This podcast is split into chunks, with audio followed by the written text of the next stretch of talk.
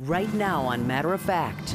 I worked for my whole 34 years at my hotel, and I've never been unemployed, so all this is the first time for me. For millions of Americans, COVID 19 turned life upside down. Now they're looking for jobs in a different world. Can you explain to me where the labor market is now? The labor market is it's chaos. It's pure chaos. Then Meet the serial entrepreneur who built a brewery staffed by rival gang members. I actually think gangs are potentially the best opportunity to solve some of the major social problems in America. But first, thousands of Afghan refugees risked it all for a chance at a new life. They're just here to feel belong, to start over, to feel safe. A look at new beginnings for those who've come more than 7,000 miles to find a new home.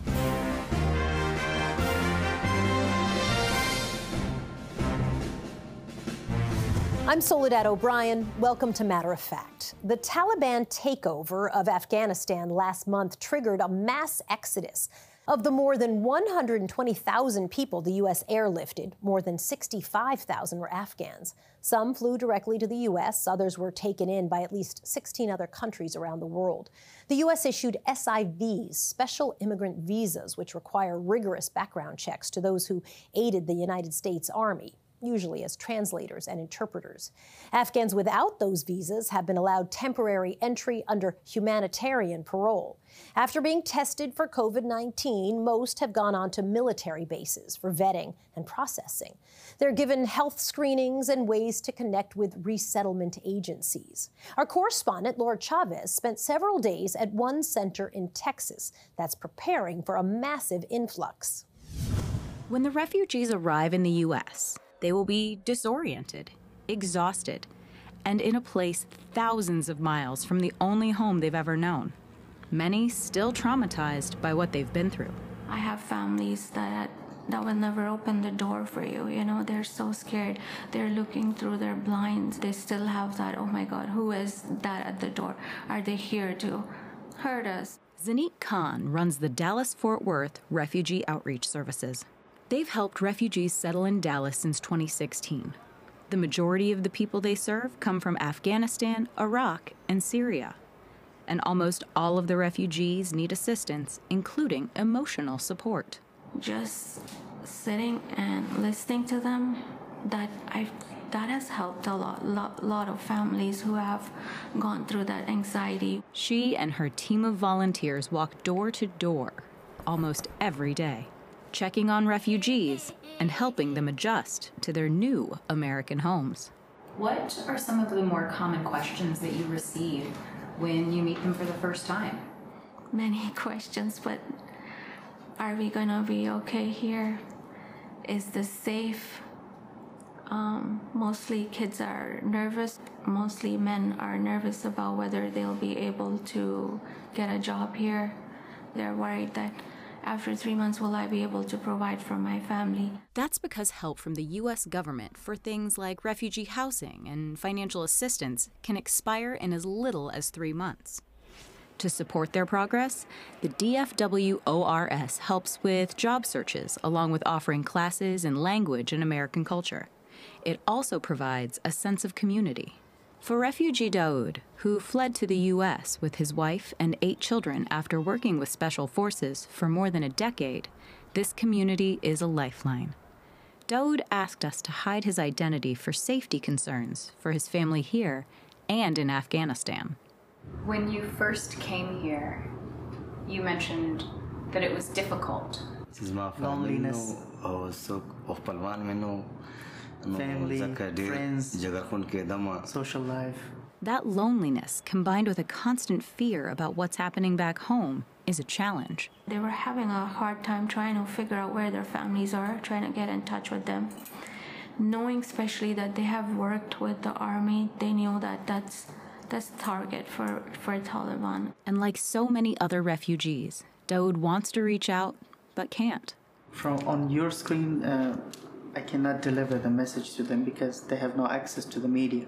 I, I am trying, that is, to bring them here. The Dallas Fort Worth Refugee Outreach Services have taken in over 400 families over the years, and just this past week, they took in an additional five. They expect many more. There are still thousands of people in Afghanistan trying to leave, hoping to find a new home in any country that will take them in. Do you consider yourself an American family? In our culture, we say from where we you drink a water or eat something, so that's your homeland. So America is my homeland now. At the end of the day, I feel like we're all the same, just a bit of difference, and they're just here to feel belong, to start over. Um, they want that chance um, to feel safe. In Dallas, Fort Worth, I'm Laura Chavez for Matter of Fact. Next on Matter of Fact, American workers switching jobs, demanding more, or opting out. We've all done a lot of introspecting over the last 18 months about what we really care about and what we prioritize. An economist explains the pandemic's impact on the world of work. And still ahead, a brewery run by rival gang members. I like the idea of giving people second chances. I disagree with the execution. Why skeptics won't get behind it.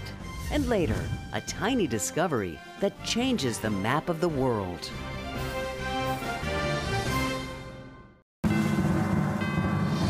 For millions of Americans, COVID 19 has turned life upside down. At the onset of the pandemic, when businesses closed and jobs were lost, the federal government stepped in with stimulus checks and other forms of economic aid. Those actions were intended to help people, like Darlene Turner of the Bronx, who 14 months ago told us about the nightmare she was facing. I've been living in this building, in this apartment for like 34 years. I work in the hotel industry, so I work for a restaurant down in the city, which has closed down due to the pandemic with no income, so it's really hard to pay my rent. I worked for my whole 34 years at my hotel, and I've never been unemployed, so all this is the first time for me. Something I would have never thought in the year 2020 that this would happen. Darlene's story makes us ask Did the aid help? Recent studies say stimulus checks, supplemental unemployment benefits, and child tax credit payments cut the poverty rate by nearly 40%. Well, now, with many benefits lapsing, families and businesses are wondering if they can make it on their own. Wendy Edelberg is a senior fellow in economic studies at the Brookings Institution. So nice to talk to you. Let's talk about benefits because we know benefits help lift people out of poverty, but now some of those benefits are lapsing. What happens now? Even in the midst of this terrible economic crisis, in 2020, after incorporating all of those extraordinary federal benefits, the rate of poverty actually declined. Now, the unemployment insurance benefits in particular have abruptly been canceled for millions of Americans. And yes, it does make me worry about the financial circumstances for those households. The president has said he wants to make the child tax care credit permanent. What are you expecting to come down the pike policy wise? There are a lot of those sorts of initiatives in the budget recon- reconciliation deal that's moving its way through Congress. One of those is permanently making the child tax credit fully refundable. And this would help the financial circumstances for millions of low income households. Can you explain to me where the labor market is now? The labor market is it's chaos. It's pure chaos. We're seeing extraordinary churn. Uh, we have job opening rates that are at historic highs, but we also have quit rates that are at historic highs. This is a time when most people are reevaluating what they want in a job. And at the same time, we're seeing massive compositional shifts in where the job openings are. Is it as simple as people saying, hey, I just want more money? Or is it 18 months of a pandemic has sort of destabilized people emotionally so they're asking different questions about you know what they want out of life. Surely we've all done a lot of introspecting over the last 18 months about what we really care about and what we prioritize so i don't want to minimize that. The other thing is that we've had big changes in technology. This ability for you and i to be having this conversation where i'm sitting at home is a sea change the fiscal support that we've given people has allowed them to take a moment to breathe and figure out what they want to do and where their most productive job matches are. People were talking about job hopping and sort of wage differentials. Like, that's unusual, at least in my experience. We have seen pretty strong wage growth across the economy. Those wage gains, I do have to say, have, have not entirely translated into increases in purchasing power because of increases in inflation that have happened in the last few months. But there's one group where we have seen strong real wage gains and that is for that is for workers in the lower part of the income distribution that includes workers who are typically marginalized workers of color workers with lower education. So final question for you. How is all this going to affect american households this year? This is going to be a difficult a difficult roller coaster for us to ride. One thing that i'm particularly worried about is so so so let's try to get past the current surge in the pandemic, which creates lots of uncertainty about the state of the recovery. We've definitely seen a pause in demand, we've seen a pause in hiring, but assuming everything breaks our way and we can get beyond the Delta variant, I fully expect the recovery to once again take off like a rocket. Wendy Edelberg is the director of the Hamilton Project at the Brookings Institution. It's so nice to talk to you. Thank you. Nice to talk to you. Thank you. Ahead on Matter of Fact a microbrewery on a mission to curb gang violence. They don't want to be selling drugs and out there doing all the violent things they do, but they don't have any opportunity to walk away from that. Can a job with benefits be the chance they're looking for? And later, ambers are starting to fall on the hood of this car, so I says, it's time to leave now. The race to safety as the California wildfires rage on. Buy a beer, help stop gang violence. Well, that's the hope of a new brewery in North Carolina. Later this month, the company, True Colors, is launching its new lager. But those brewing it might be getting more attention than the beer itself. Our correspondent, Jessica Gomez, has the story from Wilmington. Pretty much, I was just out here living the street life, you know, selling drugs, had a gun to protect myself. The streets of Southside Wilmington for 31 year old Anthony Brum, known as Ant, they were once his office.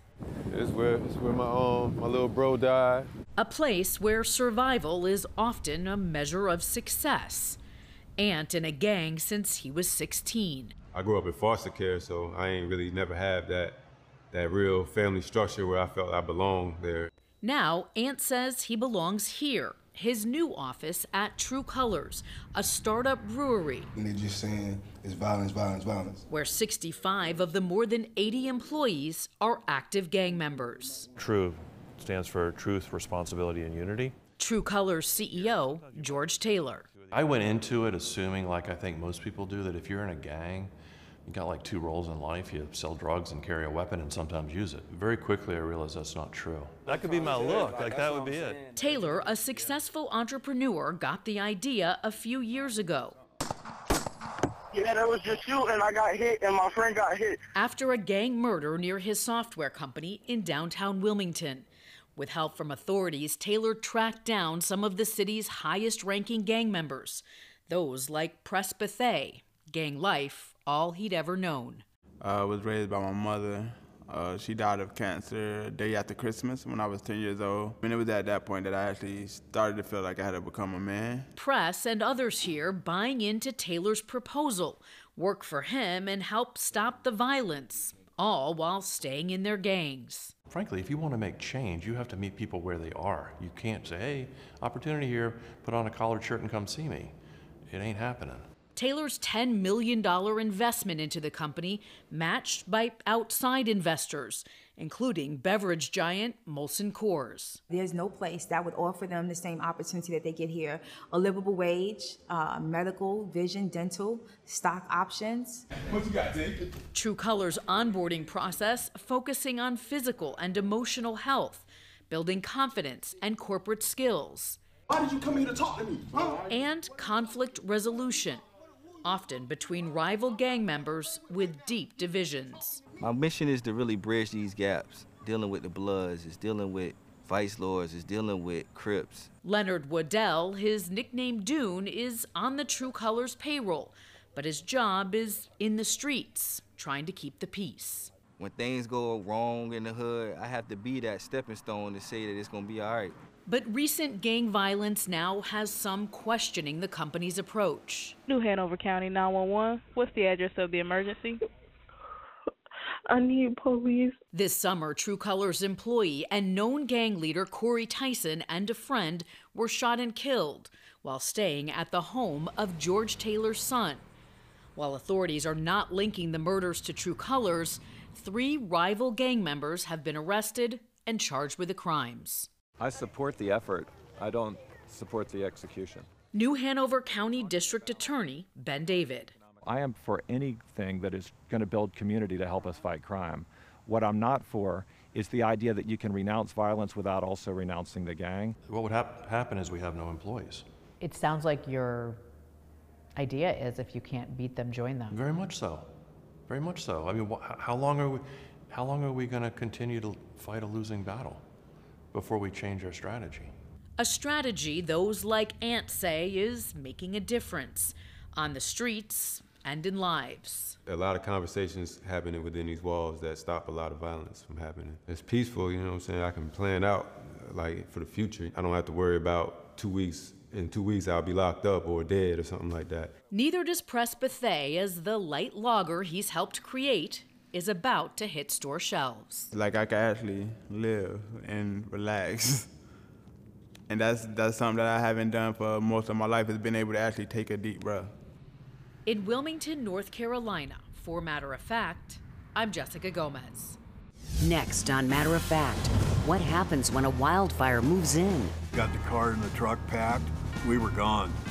To stay up to date with Matter of Fact, sign up for our newsletter at matteroffact.tv. Almost a dozen states are battling more than 75 wildfires right now. Wildfires can change direction quickly, leaving people little time to get out of harm's way. And that makes having an evacuation plan critical for both first responders and families that are forced to flee. The initial um, uh, warning came in, and then within two hours, then it was the mandatory evacuation. We had made the decision, once we heard that, we got the car and the truck packed, we were gone. And as we're starting to leave, uh, ambers are starting to fall on the hood of this car. So I says, it's time to leave now. Steve Frazier and his family were fleeing the Caldor fire, the 15th largest wildfire in California's history. It's burned through almost a quarter million acres and forced nearly 60,000 people from their homes. Despite the destruction, not one life was lost. Coming up next week, our correspondent Dina Demetrius will have the story of what it took to pull off that successful evacuation. Coming up on Matter of Fact, this man discovered a new island, but. He tells us that if he ever finds another island, he's not going to tell a soul. But we'll tell you all about it.